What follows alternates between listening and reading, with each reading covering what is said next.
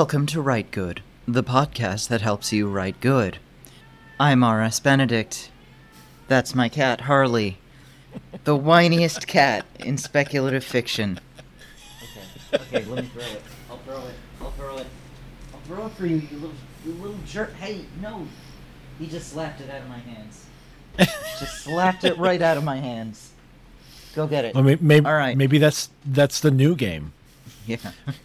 There's a long tradition in Western literature of exoticizing other cultures, particularly the East and the global South. And recently, there's been a major effort to undo all that, to de exoticize the way we depict other cultures. And that's a step in the right direction, for sure. Stereotyping and dehumanizing people from other cultures is bad. However, many writers, particularly in genre fiction, seem to think that the way to fix exoticism is to homogenize every culture from every part of the world and every time period. Here to talk to us about this is Karlo Yeager Rodríguez, writer and nonfiction editor at Seize the Press magazine. Thanks for Karlo, having me thank back. you for joining me and my cat. yes, thanks for having me back. And also, hello, Harley. Uh, Hello, I'm he's in rare form this morning. Yeah, I'm, I'm throwing stuff mentally in your direction, Harley. I'm sending the most amount of toys in your direction, arcing in perfect arcs so you can chase them. But we'll see how well that works. We will see.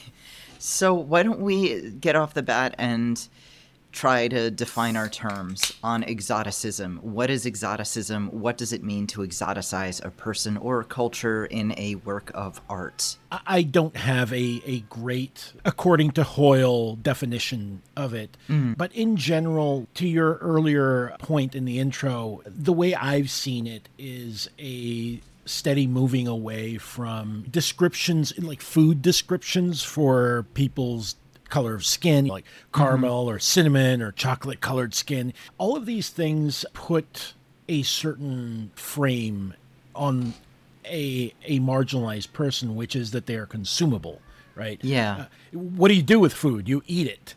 You eat it and you poop it out. Yep, pretty much. There's some homogenization for you.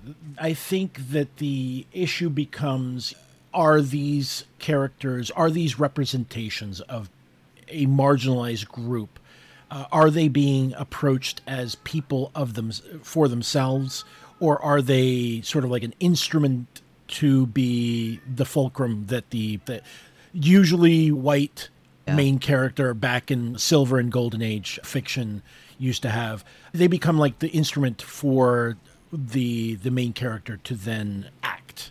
And I, I know that there's there's older stuff like i think that we're probably going to see a ramping up again of this type of thing the white savior complex as dune part 2 comes out because Oh, we, yeah. we got we got plenty of that in the the release of the movie and you know it's it's always been at a simmer within certain groups of the SFF fandom.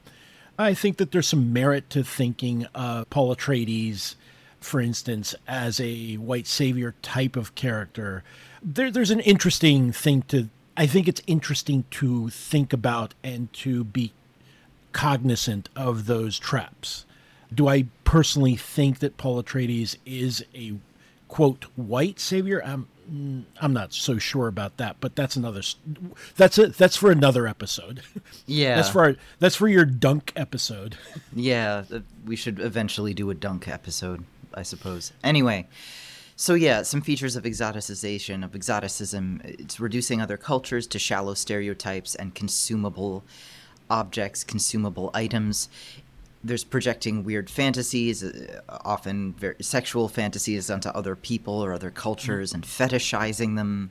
There's presenting other cultures as inherently alien and inscrutable as compared to our own rational, normal, superior culture. Mm-hmm. So these are some features of exoticism, and these are super common features in in art, in literature, in film. This is this is not a new thing. This is not a new feature of literature, and it's ongoing since since the beginning, probably, and it's not great. And so, in response, a lot more recently, there's been a lot of discourse and an emphasis on not exoticizing people and on not portraying other people as these, ooh, mysterious, strange, inscrutable alien beings. And I definitely think, like, yeah, that's a good impulse. That's a good thing to look at. Uh, stereotypically portraying people that's that's shitty. It's it's really really shitty. But I think a lot of writers, especially in these sort of geek fandom type areas in, in, in pop culture, have had this overcorrection or their way of correcting it ends up being more like homogenizing. Mm-hmm. It's where instead of exaggerating differences to the point of absurdity, you downplay them for fear of offending people. And as a result, you have a lot of media where everybody everywhere kind of talks the same, thinks the same, acts the same. And by same, I mean they act like this, the boring suburban, probably white author.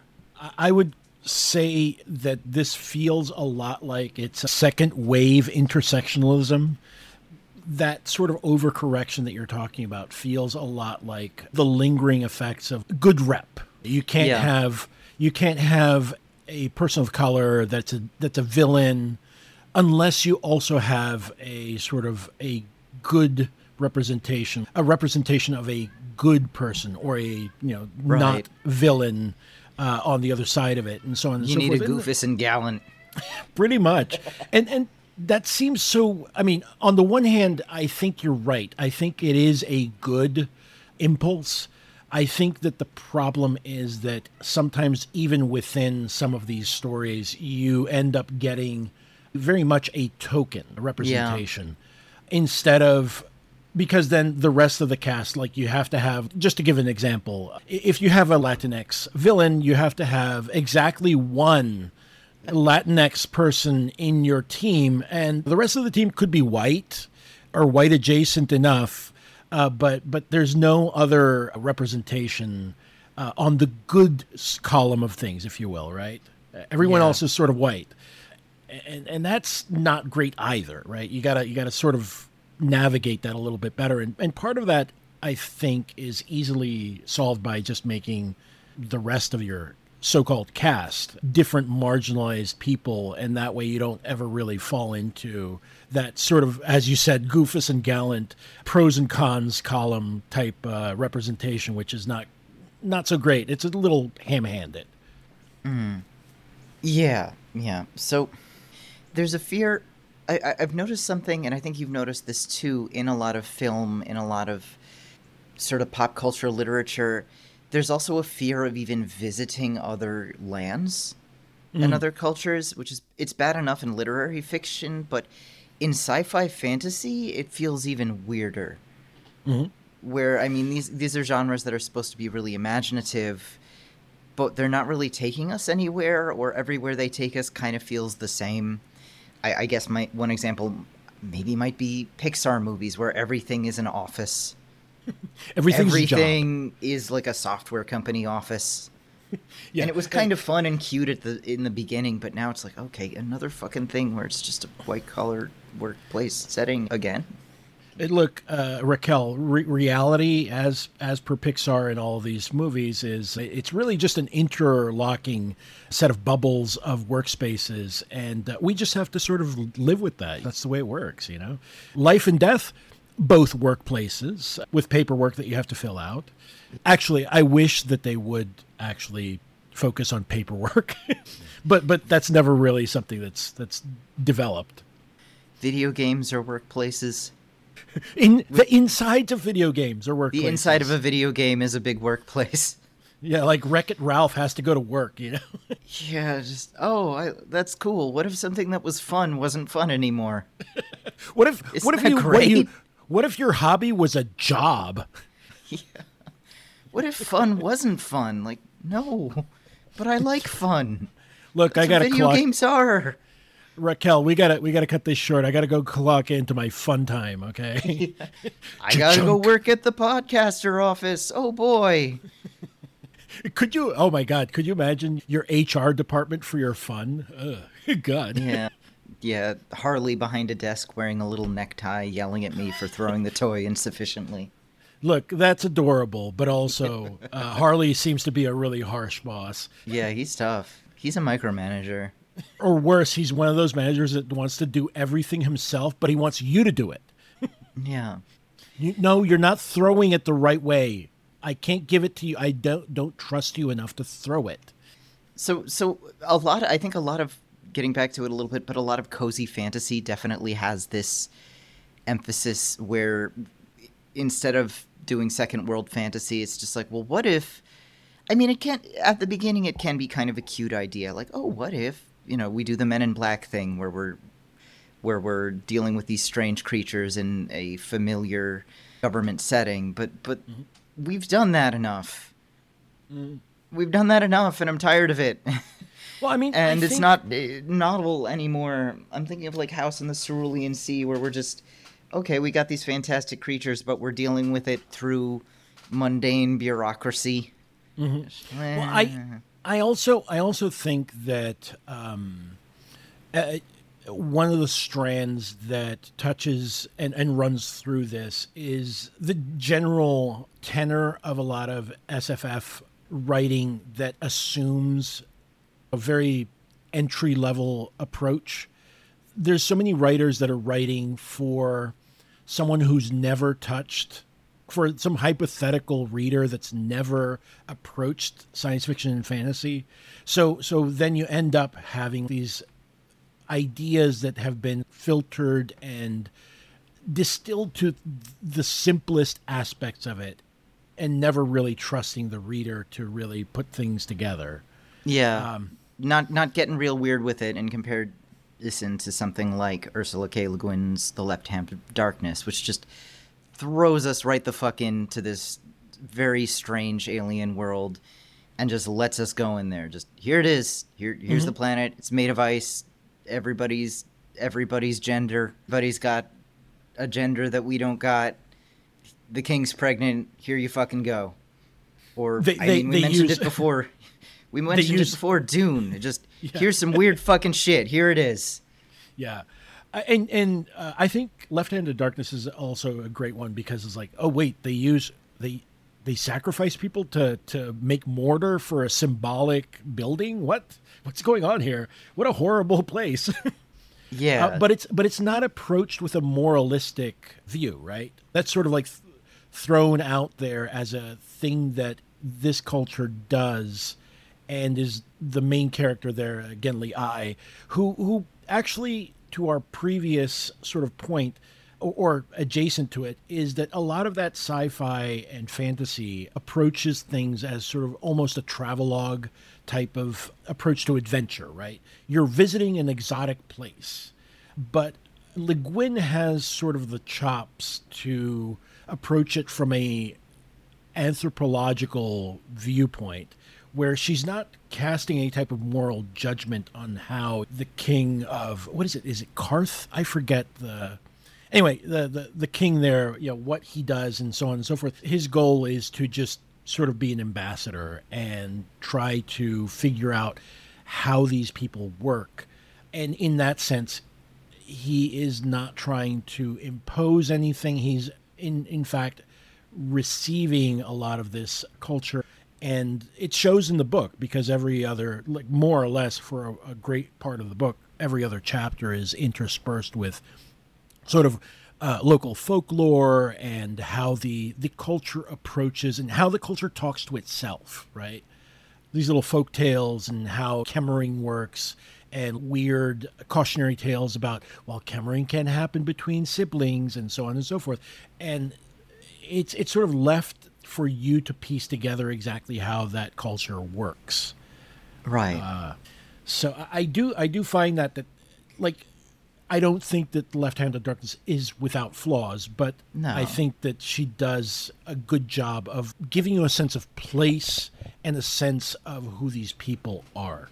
I think it's worthwhile too that the main character, or at least our viewpoint, kind of human character, Earth-ish character, is not a, this perfect person. He he gets frustrated with the culture because anyone experiences culture shock when you travel. Mm-hmm. That's mm-hmm. just what happens. But he's kind of a dumbass sometimes. Mm-hmm. Himself, he makes a lot of mistakes because he doesn't pay attention to his surroundings very well, and there are some features of this Gethenian society that are kind of better than ours. Like they don't have war. They just they don't have it. That's pretty cool. It's an offshoot of the fact that the the two main actors on the planet do not really have a a a sort of monolithic state with a capital S. So therefore they they don't have war. They have these border skirmishes, if I'm remembering correctly. And as the as the book progresses, as you go through it, they're sort of reaching a tipping point that has actually been, to a certain extent, been triggered by uh, Genly Ai's arrival, because the the existence of something out there that they have been forced to now contend with, a larger force has f- sort of forced them to coalesce both of them into proto states, and now they're sort of starting to gear up towards what Genly Ai would recognize as war. So there's an example, anyway, of sci-fi that is second world going to another society, another culture that's actually kind of interesting and playing it up. And well, what what are our big sci-fi fantasy stories today? We've got Legends and Lattes, which is what if a fantastic second world society ran a Starbucks? Yeah. What if everything was Starbucks? Isn't that exciting? Like, no, I find that actually pretty depressing, to be honest. Well, if you want, you could check out the second one. And the th- I think there, uh, Baldree got like three more books. Oh uh, yeah, that thing's out. selling like hotcakes. I'm sure he got a very good deal of, for to write more of them because it's Th- selling. there you go. That, It's that's selling that's- great. Yeah, that that's another one. He opens up a breakfast joint, uh, hauntings and hotcakes. Yeah, There you go. opens up an IHOP in Great. Mordor. Well, you know those orcs, they they really like their flapjacks. What can I say? Yeah, they love them. Uh, But yeah, I, I I do I do think like I think uh, Legends and Lattes for for all that I I don't find Travis Baldree to be like an annoying. Uh, yeah, I don't think he's a bad person. I don't Yeah. Mm-hmm. think he's like a malign influence radiating evil, but his work doesn't really. It doesn't thrill me. yeah. The comparison is oh it's like a d&d uh, d&dification and and that's half true. I feel like it's more the feeling i'm getting is is a lot more like this is like world of warcraft which in sel- itself is a distillation of d&d-ness if you will. It feels very sort of cartoony and cutesy and Yeah. trying to be funny and stuff like that. And and i'm sure i'm certain that some of the th- those books are probably okay uh, aggressively okay in fact yeah, but not definitely not my thing like Starbucks, it's okay. Mm-hmm. It's very okay. Was your latte good? It was okay. All right. it's got a lot of sugar in it much like Yeah, this plot Yeah. Yeah. And again, there's nothing inherently wrong with writing a a Starbucks orc story or something like that, but what I find a little worrying is this general tendency creeping in toward homogenizing every culture, real and fake, and there's this idea that homogeneity is the ideal. Mm-hmm. And in the real world, the idea of making cultures homogenous, like that's not a good thing. That is extremely not a good thing. Complete assimilation is not really what we want. It's it's not the same thing as diversity because consider okay, what are we assimilating to? What are we becoming homogenous like? Well, we're being homogenous like the dominant culture. And what's the dominant culture? Well, we we know which one that is. Mm-hmm. So I find that a little troubling to see that tendency in in so much of pop culture, so so much of genre fiction. There's a f- even a fear of visiting other countries, not bad in, not just in the literature, but in real life too. Like I'm, SFF really avoids translated and foreign media while lauding white American guys' shallow takes on, say, a certain Japanese genre about giant monsters. To, you know, I'm sorry, but to give Kaiju Preservation Society like a Hugo nomination while not giving a Hugo nomination to any Japanese kaiju media is kind of like, all right, really? What's going on there? Is is is Godzilla too exotic for you? Is it too inscrutable? oh, this I can't handle these foreign avant-garde films like Godzilla versus Megalodon. I don't know. It's Well, I too mean, hard. I, I feel like that book is a perfect example of what we're sort of talking about, right? Because Sure.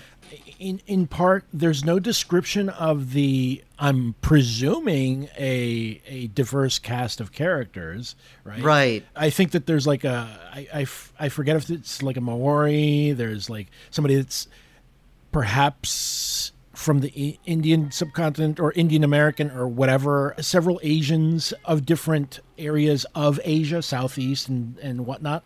But there's no description of them. They don't have any specific personality quirks. Nothing there that would necessarily give me a description anything that to sort of latch on to we're just given their names and and that's why i say i presume that they're diverse because Yeah. the only thing that i have to go on is their names that sound sort of like indian or asian or you know japanese or maori or what what have you and you're sitting there going like well are they because i mean you know Yeah. like, or are they just like white suburbanites with hippie parents? that that's that's Going my like, I yeah, think we- I'll name my daughter Sati. right? Right? And sati is a great character choice there because as we discussed in our pod side episode on kaiju preservation Because I did not read this book. Fuck that. yeah the perennial narrator for all of scalzi's books Wil Wheaton decided to go I, I don't know why but he decided to give him a, a strange accent. And i'm like but he's like from montreal. What why didn't you just give him a ah. canadian accent or, or, or, That'd be much or, no, no, I'm sorry, not Montreal, uh, from Quebec, I believe. Uh, but Oh, anyway, oh, what if what if he's a, a virulent Quebec separatist? right? Well, you, that would be That would an rule. interesting. That would be an interesting thing. That would be oh, a character trait. There's no room for that in this book. Oh, could you imagine if he decided to, to plant his flag on that other dimension and claim kaiju land in the name of Quebec. Quebec? ah, that would rock. But that Uh. would be interesting. So we're not gonna fucking do that. Um, No, no, no, no. So- we we need we need to make sure that everything's the literary equivalent of pink slime, so it can be made Yeah. into many things. so we do have an allegedly diverse cast, but everybody talks the same. Everybody acts the same. As far as we know, everybody looks the same. Everybody has the same cultural touchstones. Everybody has the same sort of interests. The the same thing that they're into. There's no idea of different media or Mm-hmm. anything like that. Everybody's watching the exact same TV shows, listening to the exact same music, watching the exact same movies. Everyone's the same. I don't, I don't really consider that diverse. And I understand doing that because you're afraid of stereotyping people. Mm-hmm. I get that. I'm not exactly interested in watching Scalzi at- attempt to write in a- African American vernacular English. It, it's probably best that he avoids to try doing that. Oh, But you- you I'm wanna- not impressed. Yeah, yeah. You wanna you wanna you wanna hear something that that'll probably make you lose your mind. Oh hell yeah! So so my buddy is a big super fan of everything, like Star Wars, MCU, all that good stuff. So he he Right. insists that I stay up to speed. So he put on uh, what is it, Guardians of the Galaxy three the other day. Whatever. It's it's again aggressively fine. Yeah. Uh, but so one of the main plot points in the entire movie is the fact that there's there's a villain called the High Evolutionary who is trying to make a new society. Brief aside, the High Evolutionary is played by I believe a Nigerian actor. Let me let me Huh. look him up. I'm hoping that I'm pronouncing that correctly. So he is a a black man who is now the villain and the high evolutionary if the name doesn't tip you off Oh, is yeah. basically a eugenicist but he's a eugenicist slash dr moreau type who's trying to make animals evolve into a perfect society like animal human ish hybrids right or not Okay. hybrids but just simply evolve them fast so that they Right, right, become right. human like and so he his whole thing is that he's trying to make a quote new world that will be better than what we have right Okay. okay setting all that aside when they visit the new world guess what it looks like raquel Does it look like our world exactly? it looks specifically yes but specifically it looks exactly like street upon street upon street of ranch houses that you'd find in middle american suburbia Okay. this is the new world. They, I they mean, could have gone that, in I'm any. being very generous and asking, could that be a commentary on suburban blandness? Like, I'm being extremely Mm-hmm. generous and good faith here. I think there is uh, there is something to be said about the uniformity of it, but also you could have gone with any like they spend so much time on the high evolutionary's quote base is basically just biotech. It's it's all made of gooey, Okay. slimy, fleshy stuff uh, that they make is a constant thing, and I guess they they wore out their weirdness tokens. Uh, too bad. When we get to the new world, it's just sort of like, well, yeah, that's. But I mean, uh, also, I think that the other commentary there is the other thing that drove me up the wall was the fact that the High Evolutionary wants a planned society, but it's obviously shown as bad.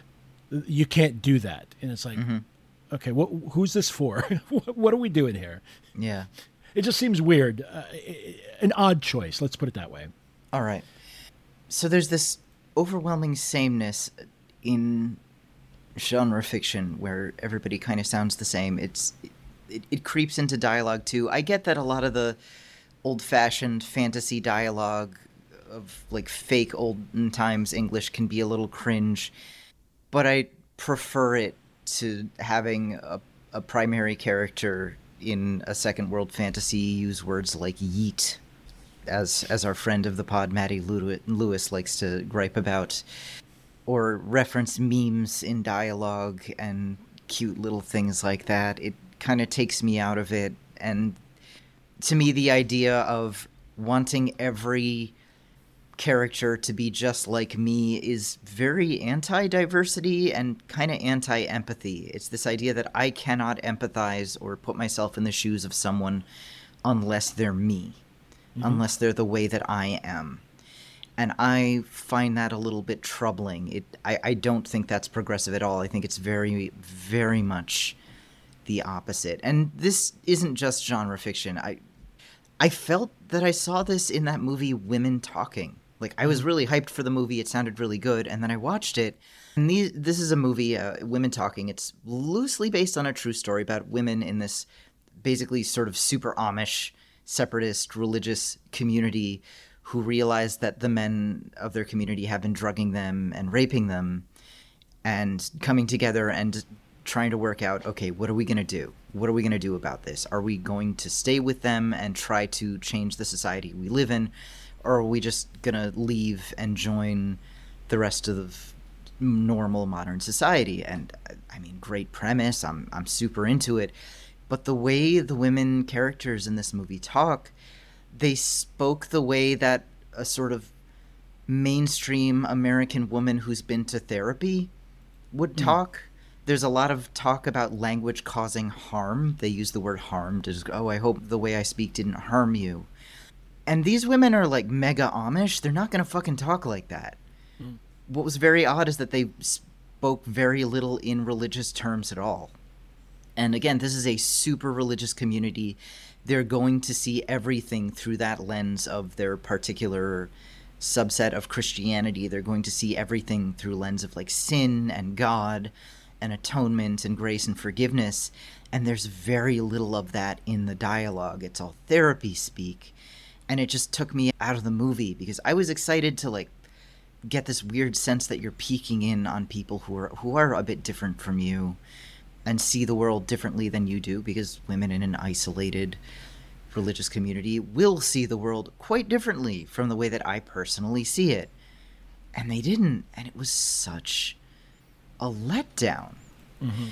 Because I, while I understand that it's not great to exaggerate and exoticize p- differences, I think there's beauty in seeing another culture, learning about another culture, getting to experience another culture, visiting another place vicariously through art, seeing seeing a different place that has a different mood, different atmosphere, different ecology, different way of life, different rhythm. Like, is this a hot climate where people take siestas? Is this a brutally cold Scandinavian climate where people are emotionally icy, as is their landscape? I want to see more of that. And what I find beautiful is finding the commonalities against that difference of being able to see a commonality, not homogeneity, but seeing something in common in someone who has this very different culture and this different way of life and different way of looking at the world. And that's what I find exciting. Mm-hmm. Not just, ah, we, we talk like suburbanites, but we eat different food. There's always the emphasis on food because it's something that's reasonably easily accessible to all of us. Anyone can order a burrito. Or, or, or make really bad or ones. make an abysmal burrito. I think that to, to your point, it's it's one of these things where I feel like it it, lacks specificity. It, it, feels like, to a certain extent, like something like I, I have not seen women talking, but from what what you've described, it makes me think that the process of even selecting who to interview for that uh, was done in a way that reflects some sort of resonance with whomever is on the writing in the writing room. And if the writing room doesn't have a good slice of race and class and all those other intersections, you're going to end up having a very, like you said, homogenized upper middle class has at least one degree type of feel, like a tone to it. And perhaps even, like you said, like the therapy speak and stuff like that and, and I think there's an there's a a line a, a very thin line to walk between on the one hand exoticization and homogenization where you can sort of navigate it by offering very lots of specificity in limited doses here and there. I think I'd mentioned it in our our Orc Gusano episode, but like it's that weird Thomas Friedman who is awful idea about like anywhere that has a McDonald's can't go to war with the US or whatever. I'll say that to use that as a jumping off point, lots of places have McDonald's. I mean, you can watch actually YouTube videos of people trying out McDonald's menus in different countries and right the thing about that that's really interesting to me isn't necessarily that there's a McDonald's. It's the fact that each one of those McDonald's has sort of adapted itself to the local flavor. Right, right. So like you, uh, the McDonald's in China, they had ice cream that was like red bean flavor and cucumber mm-hmm. flavor and stuff like just little things like that. I believe there was a McDonald's. I forget which city in India. I'm thinking of Mikey Chen. He visited uh, a McDonald's in India, and they had like the the the McRaj or something like that. I loved it. It was so good, and also like a vegetarian type of patty, and you know, like just really great stuff. I, I think that that's fascinating because it is showing yes, there is a McDonald's in this place, but also that McDonald's understands that these people like these types of things and they've sort of gravitated towards yeah we're gonna give them a mcdonald's experience but also with flavors and foods that they will actually like. That's an interesting way to approach it. I don't think that everything needs to be the american mcdonald's way where it's just everywhere has a quarter pounder with cheese. Like no. Yeah. Yeah. Yep. So what i find exciting in art is not seeing one protagonist after another that's basically me, but with a sword, mm-hmm. or me, but with a really big gun or something. I get excited when I can share a weird feeling or sense of relatability with a character who's wildly different from me in a wildly different context in a wildly different culture someone who's radically different from me and still get that sense of i i get it i i feel you i did not expect to feel any kind of kinship with a 19th century sailor aboard a whaling vessel, mm-hmm. but I'm getting it. Like, that feels really cool. And to me, that's a lot more exciting than, ah, this character is me. Mm-hmm. And yeah. talks like me and has the same cultural references and the same social values that I have. Like, it's a joy to watch a Kurosawa film about a feudal era thief pretending to be a warlord and getting the feeling like, oh, he's just like me for real. oh, he's just like me. Like, it, it's a really fun yeah. Well, I mean, uh, did you ever see? Was it the Cave of Forgotten Dreams? documentary? No. So so they go to it's not Lascaux, it's the it's the other caves. And it's one of these things where you you see these paintings and you go, "Wow, that looks so modern. It looks like somebody Yeah. today could have could have done that and like the idea that the many-legged uh, bison or or whatever that they they drew on there the idea that this is actually almost a modern art type of thing they're they're trying to portray motion and Yeah. in in fact with the flicker of like torch or firelight you could actually the the play of light and shadow could actually give you like that almost animation feel to it right Right. as you're looking at it. These people also, especially women, I think is what they've determined, had all those little handprints where they'd blown like ochre dust over their hands so that their handprints stand out.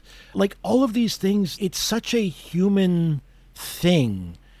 And I feel like it was one of those moments where you're moved because you can feel that connection to someone that lived, you know, 15, 30,000 years ago. And you're like, yeah, yeah, yeah, I would do that. You know, like you would want Yeah. to tag your cave and say, I was here, bro.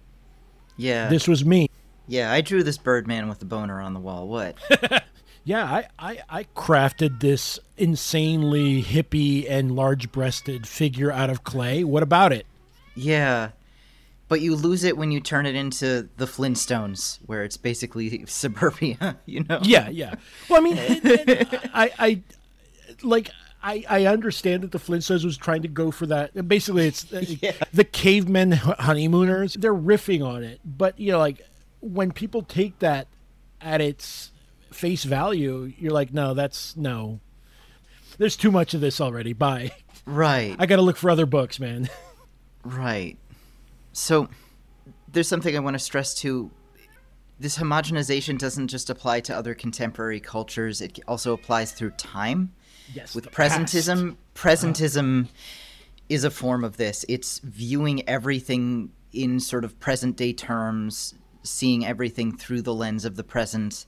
So, one example is the way we might talk about the history of human sexuality and gender. A lot of, I think, well meaning progressives talk about gender and sexuality in ancient cultures in the exact same terms we would talk about it today. And they just didn't see it back then. Like, you can't really talk about queerness in ancient Greece or Rome because they they didn't have a concept called heterosexuality. Mm-hmm. Yeah. Like, it didn't exist. Their idea of sexuality as being here is your orientation, they didn't have that. Mm-hmm.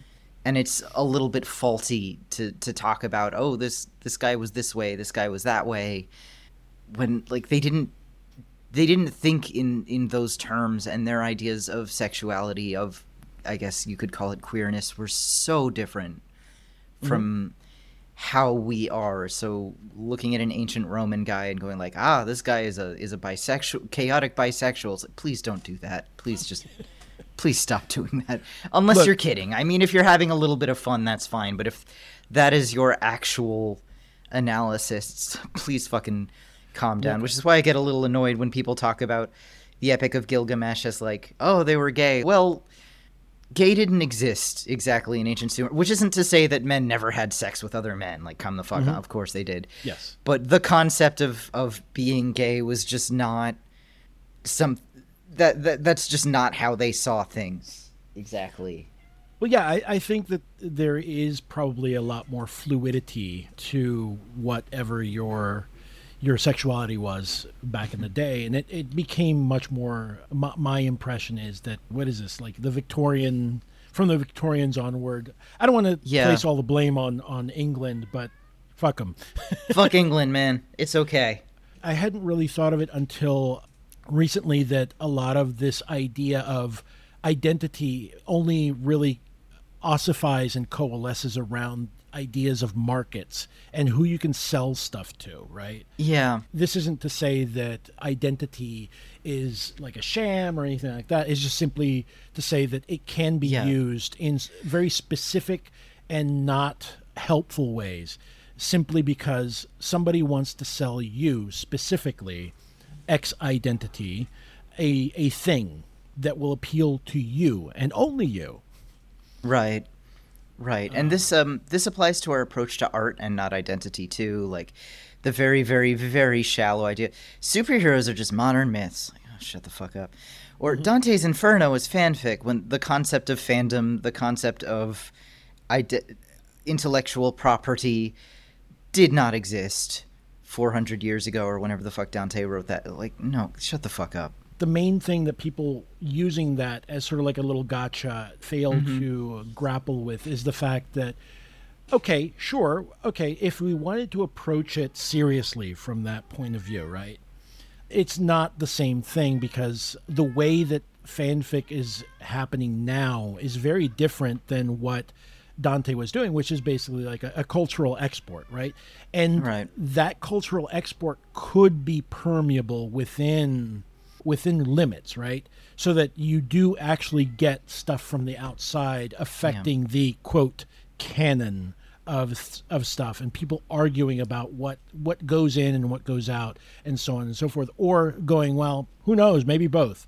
But now because there is a definite monetary advantage and it's all about enclosure of these ideas so that you can't really express anything that can make money and challenge the the holder of this intellectual property rather than an idea specifically you really can't challenge anything. Like Yeah, it, I, I think the part about it that bugs me a lot is that it, it's almost like a, a thought ender. It's presented as, ah, I'm making these deep connections bet- between the past, but what it actually does is by saying, oh, this thing is this thing that I already understand, it's deciding, well, I don't need to learn what this other thing is then. I don't need to examine it. I don't need to engage with a mindset, with a with a way of looking at the world that's different from the way I understand it. I don't need to learn anything. I mm-hmm. don't need to learn anything. This thing is already this thing that I understand. Ah, this Xiaolong Bao, that's a hamburger. That's all that is. I don't need to learn understand anything more about it. It's this thing that I already understand. It is a subcategory of my thing that I already get, and Well, I I, mean- I, f- in- I find it. It seems like almost a thought killer, like a Yeah. way to prevent fear, further curiosity or deeper engagement. and sort of embedded in that is the implication that it, it, there is a, a a myth of progress. You know, the arc of history only moves in one direction. It, can never sort of cycle. There's always progression to newer and, more importantly, better things. Yeah, Uh, that that where we are now is the best thing, and everything in the past has been moving towards this moment. And if you actually study history, it's like, mm, does it though? yeah, yeah. It's it's more more complicated.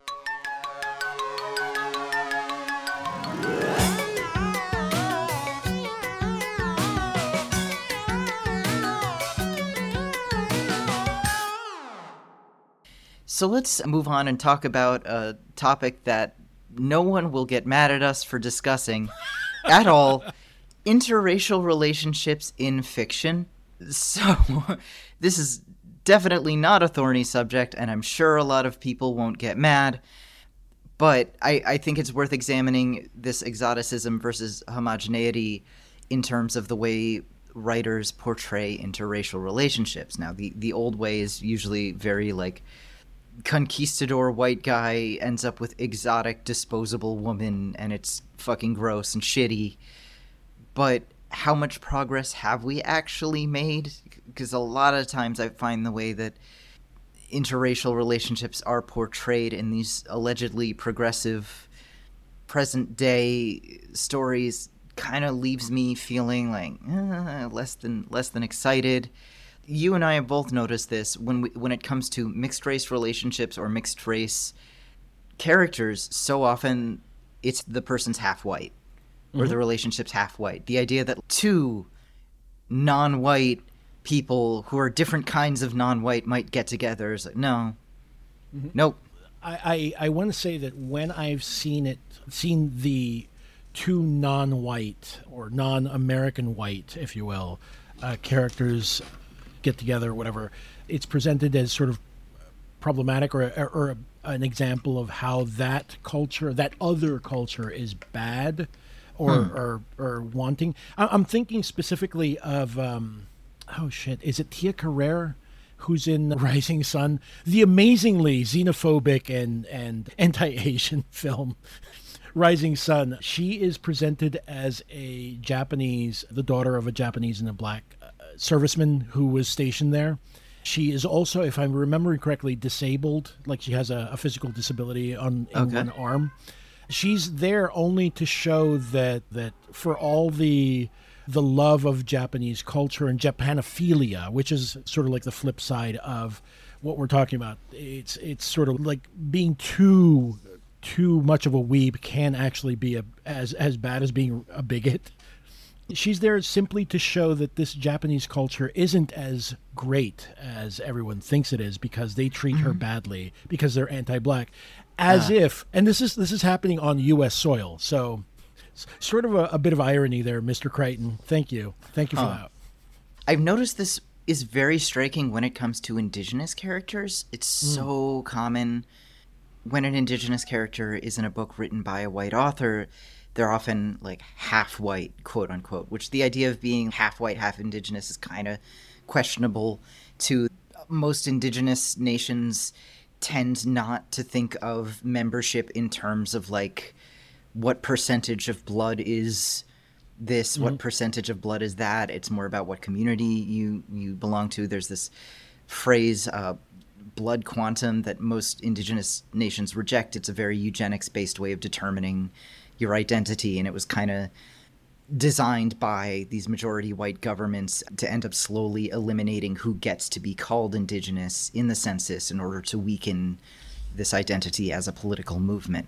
So first of first of all, the idea of like half indigenous, half white is kind of like eh, I don't a little iffy in the first place, but there's this. I, I think it carries this idea that someone who's quote unquote full indigenous is going to be too exotic and inscrutable to like connect with almost which again we're talking about people raised in in modern north america like oh no they listen to too much fleetwood mac i can't understand them like it's fine It, it reminds down. it reminds me of that scene, uh, that that little dialogue scene in Big Trouble in Little China, where Kurt Russell's character Jack Burton goes like, uh, "Do any of these guys savvy English?" He's like, "What's up with this guy?" Yeah, of course I do. Chinese guy goes like, "Of course I live in America, you dumbass." and again i'm not saying that you're i'm not i'm looking at tendencies and not every instance. I'm not saying that every time you uh, a white writer writes a character who's like mixed indigenous white ah you you did a you did harm by writing this character this one time no it's just it's a tendency i kind of notice in books written by white authors. And i think this is worth examining as a trend Mm-hmm. not on an every single case of this is bad but okay why is this such a tendency Yeah, yeah. It is strange because one of the more prominent authors right now, Rebecca Roanhorse, is is black and indig- indigenous. If I'm remembering correctly, and forgive me if I, I I get this slightly wrong, but I believe she was adopted by by an indigenous tribe and raised that way. And, and to your earlier point, yes, the whole point here is not who your mom and dad were. It's about Yeah. connections and continued relationships within that community. Because if if you leave the community and don't ever really don't ever really eh, sort of engage with it, then th- they're not going to recognize you either. You know, I believe that yeah that was it's- the it doesn't really matter what your skull is shaped like yeah. Well, that's I mean, not was- really what it's about that was one of the points that I I would concede in. You remember the the whole thing about uh, Frida Kahlo a couple of years ago, where she was wearing indigenous clothing and so on and so forth, but she had never really had a continued relationship with those indigenous communities. There is room to talk about like, well, is that appropriation? What what was her point there and is that a good one or not and in general like if you're not really related and you have no continued relations with those communities yeah i, I would probably argue yeah it's probably appropriation although you know like although there's a different historical context i think too to the time when she was doing it you know? Mm-hmm. yeah yeah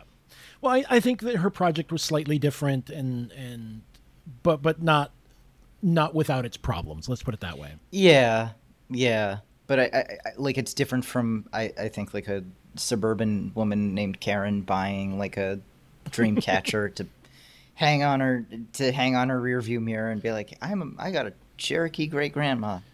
Her, her Specifically, it's always the Cherokee great grandma. It's never any Yeah. other. well, And it's uh, the and it's the woman too. It's it, it's never like a male ancestor because those are too scary. it's it's your it's your uh, juicy brand kente cloth. Uh, Yeah. uh, I don't know. It's it's it's weird, and I think that especially in a lot of audiovisual media, like TV shows, movies, and stuff like that, you do actually have have that tendency to see that most mixed race pairings are a lot a lot of the times half white. Uh, Yeah, and a lot of times it's like a white dude, and Mm-hmm. still, we we don't get a lot of pairings that are white woman black man. I don't know why. I have Mm-hmm. Hmm. Why- no why idea why. It is a mystery, complete Or- or- mystery to me.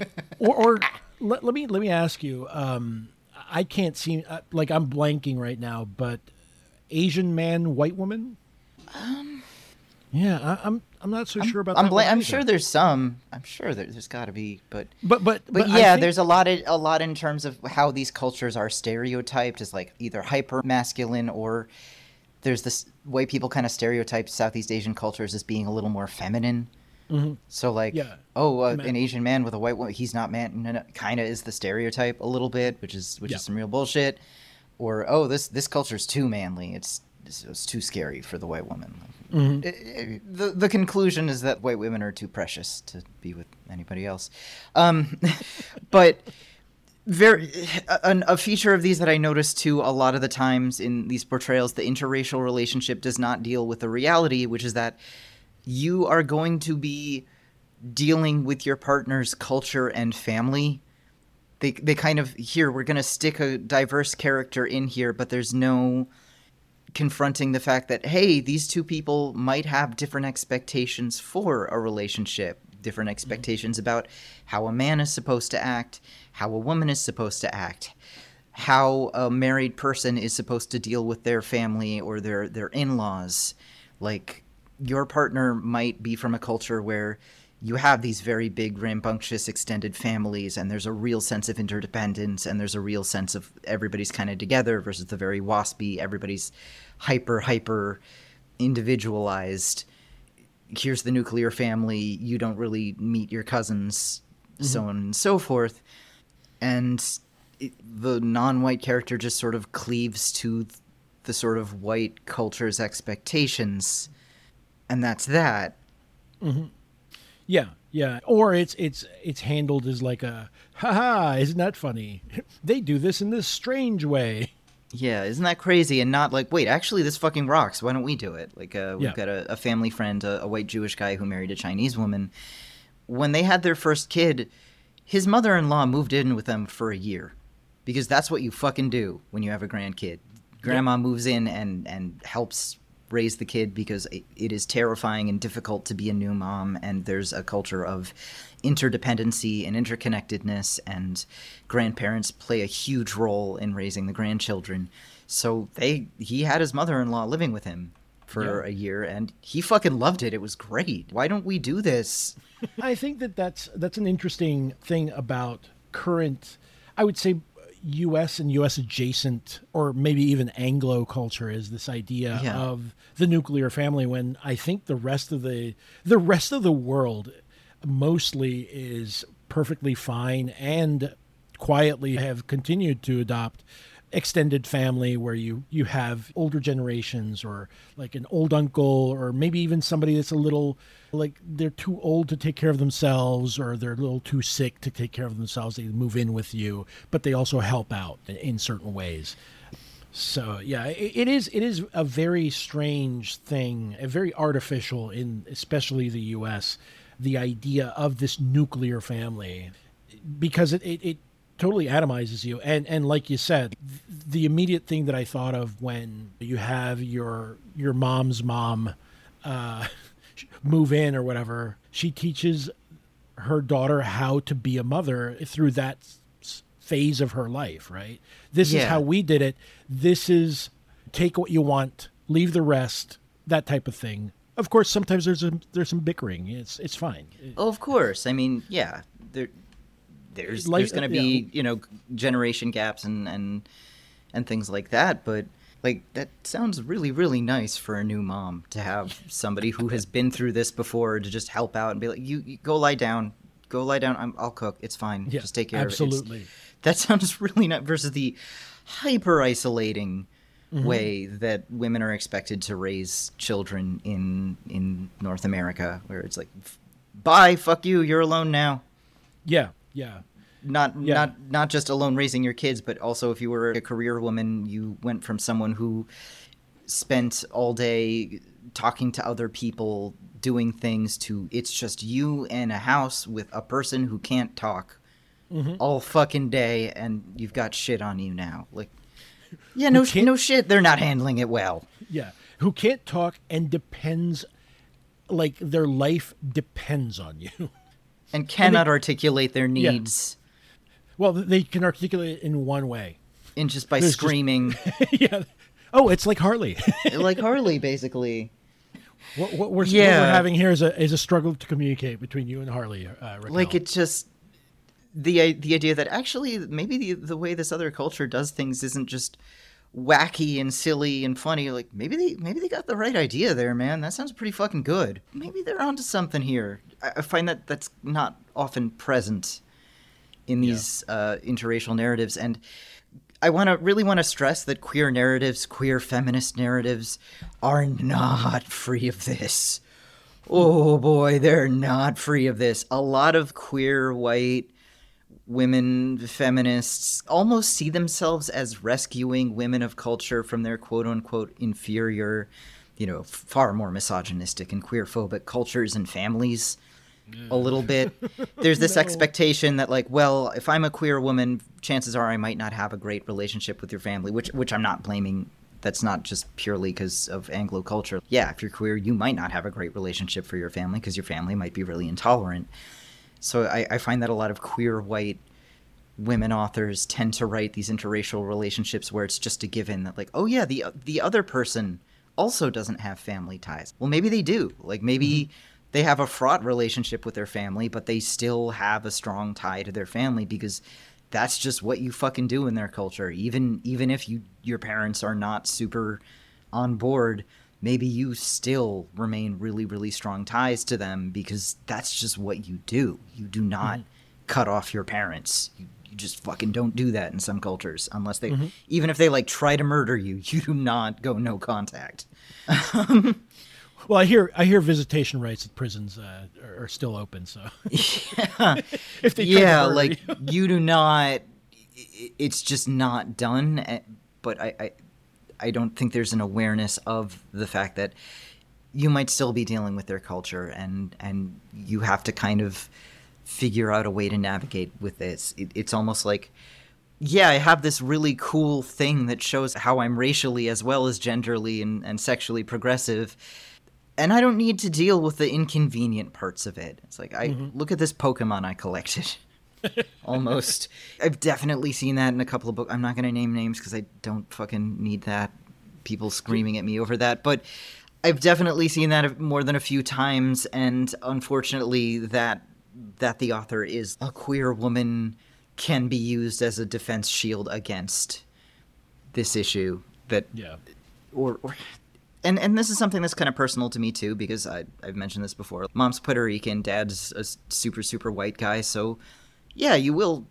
It is a very interesting contrast of how one side of the family deals with each other versus how the other side of the family deals with each other, or or even just interacting. Like how common it is for a Puerto Rican family to just roast the shit out of you.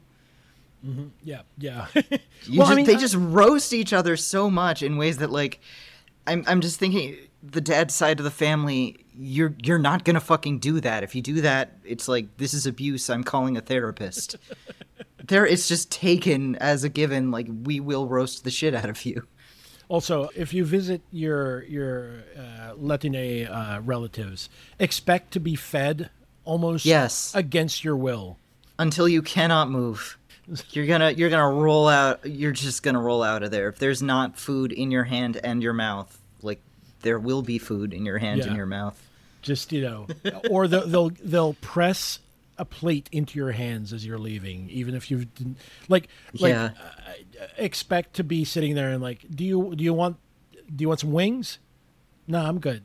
Are you eating? about Have some you rice? Eaten? Have you eaten? You want some? You want some food? I'm fine. I just ate. Yeah. Jesus Christ! I just They- ate they- like yeah, they, I they just go down ate the a, a portion list. of pernil that's bigger than my head. I can't. I there's no more mo- room.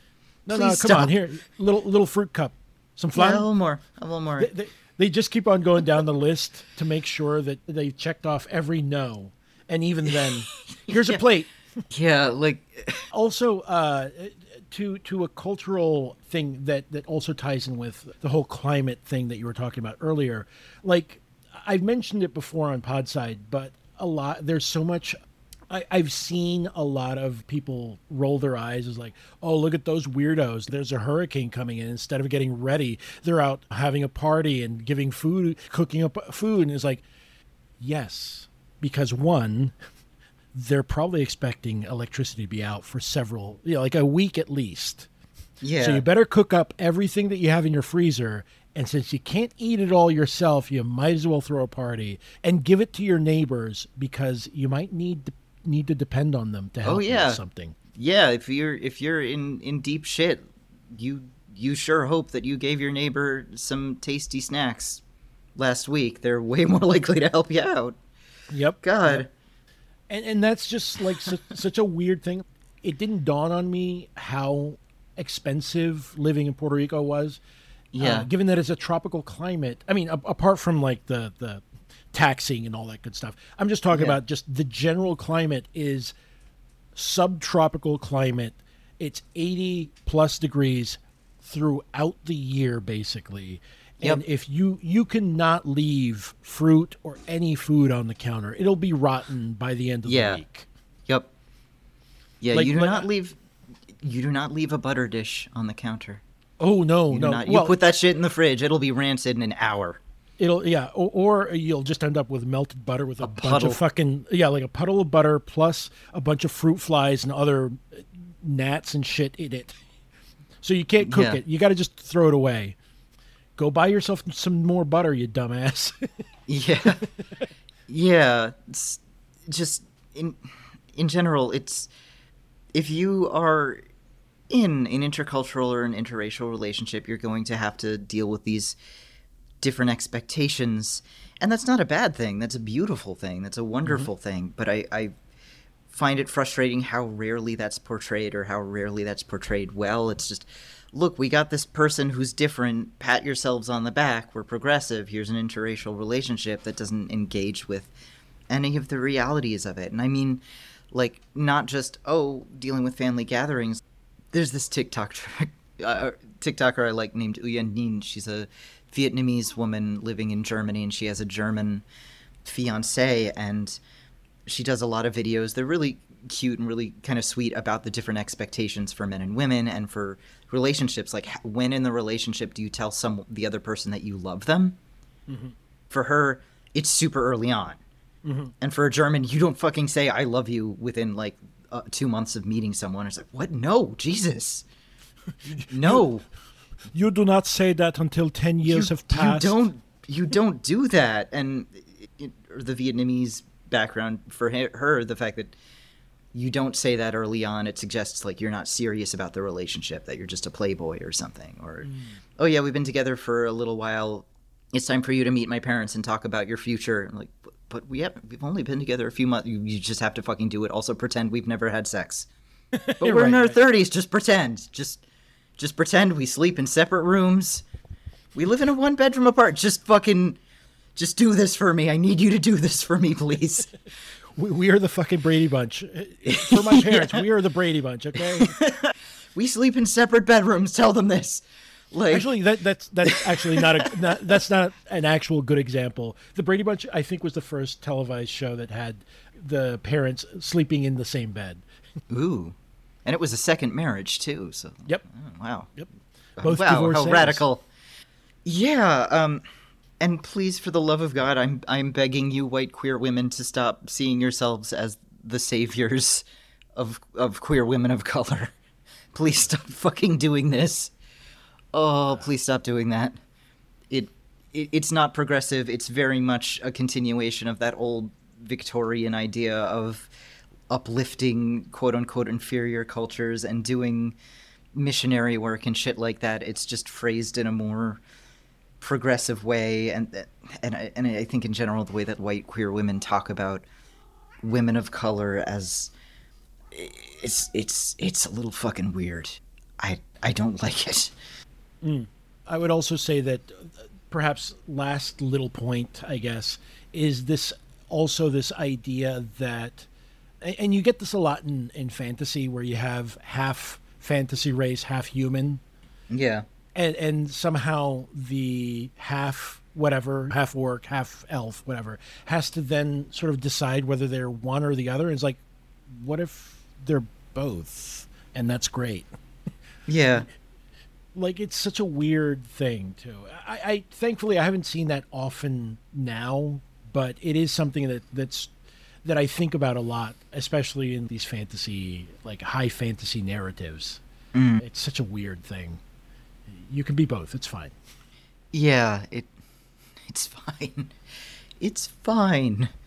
It it it comes across as this idea that cultures can't really integrate in a way which is very strange. Or or syncretize, right? This idea yeah. that you can create an almost third culture from the two that have joined, right? And I think yeah. that that's sort of what we're what we're talking about now is this idea that you can as I was mentioning earlier, you can take what what works and you can leave the rest and you can make your own culture that's made up of parts of the two, right? Yeah. Uh, and and that's actually like you said, it's it's it's actually a beautiful thing. You're you're creating a new thing that yeah. uh, is not necessarily beholden to I to the strictures of either of the other cultures. Yeah, yeah, yeah. and in, in, in general, failure to recognize that. I think a lot of the issue is coming from the way we kind of see identity as this unchanging category you slot people into and not something a little bit more messy and permeable and and shifting and mm-hmm. that's a way we view race and culture as well as sexuality as well as gender it's seeing people as this is a type, this is the slot I put you into, and not as, okay, you're a person, here's how you interact with the world. Yeah, and, and I think that, that that sort of definitely talks to that whole idea of like, oh, well, now you, you clicked into place into your identity. No, but it might change later. Yeah. Like, it, it might move and shift. It's not a Lego piece that has hard corners and edges that fit neatly into everything else. Yeah. So, uh, winding down, in conclusion, homogenizing anything, homogenizing everything is not better than exoticizing everything. You need a more nuanced approach to identity of every kind, and I'd really like to see a little bit more of that in art, and especially I'd like to see more of that in genre fiction and less of a fear of the other. The way to write the other is not to make the other into you. yep. Yep. So, uh, winding down, we've been talking for about an hour. Before we go, Karlo, what would you like to promote? I am vibrating, waiting for, I believe it should be out at the end of this month, a story that will be appearing in Strange Horizons. Perhaps by the time this comes out, it's already out called Up in the Hills She Dreams of Her Daughter Deep in the Ground. Truly, truly a feather in my cap for that one. I thought that was going to linger amongst the rejections for much longer. Thankfully, it got picked up. Also, I am the nonfiction editor at Seize the Press. So, uh, anyone out there, if you are hearing this and you have a something that you want to say uh, that is anti-capitalist, dark, cyberpunky, what have you, uh, but mostly anti-capitalist and off the beaten path, about science fiction, fantasy, horror, and or media in general, feel free to pitch me at karlo at seizethepress.com. And for the hat trick, I am the host, the main host over at Podside Picnic. So if you've enjoyed me talking here and want to hear my ramblings of questionable merit over there about science fiction, fantasy, and horror works, uh, and the literature of the fantastic, feel free to check us out patreon.com slash podside picnic. Uh, or just look us up on SoundCloud. We have several, several free episodes that you can peruse before you decide to commit. Nice. Well, thanks for coming on. Thanks for having me, Raquel, returning champ. Uh... yeah, returning champ Karlo. All right. Well, thank you all for listening. If you like what you heard, head to patreon.com slash ritegud and subscribe. Until next time, keep writing good. This has been Rite Gud with Raquel S. Benedict. Hosted by Raquel S. Benedict and produced by Matt Keeley for KS Media LLC. Theme song by OK Glass. For comments and concerns, please write to us at ritegud at kittysneezes.com. That is R I T E G U D at kittysneezes.com. If you'd like to support us, please visit our Patreon at patreon.com slash right ritegud. This has been a Kittysneezes production. KittySneezes.com in color.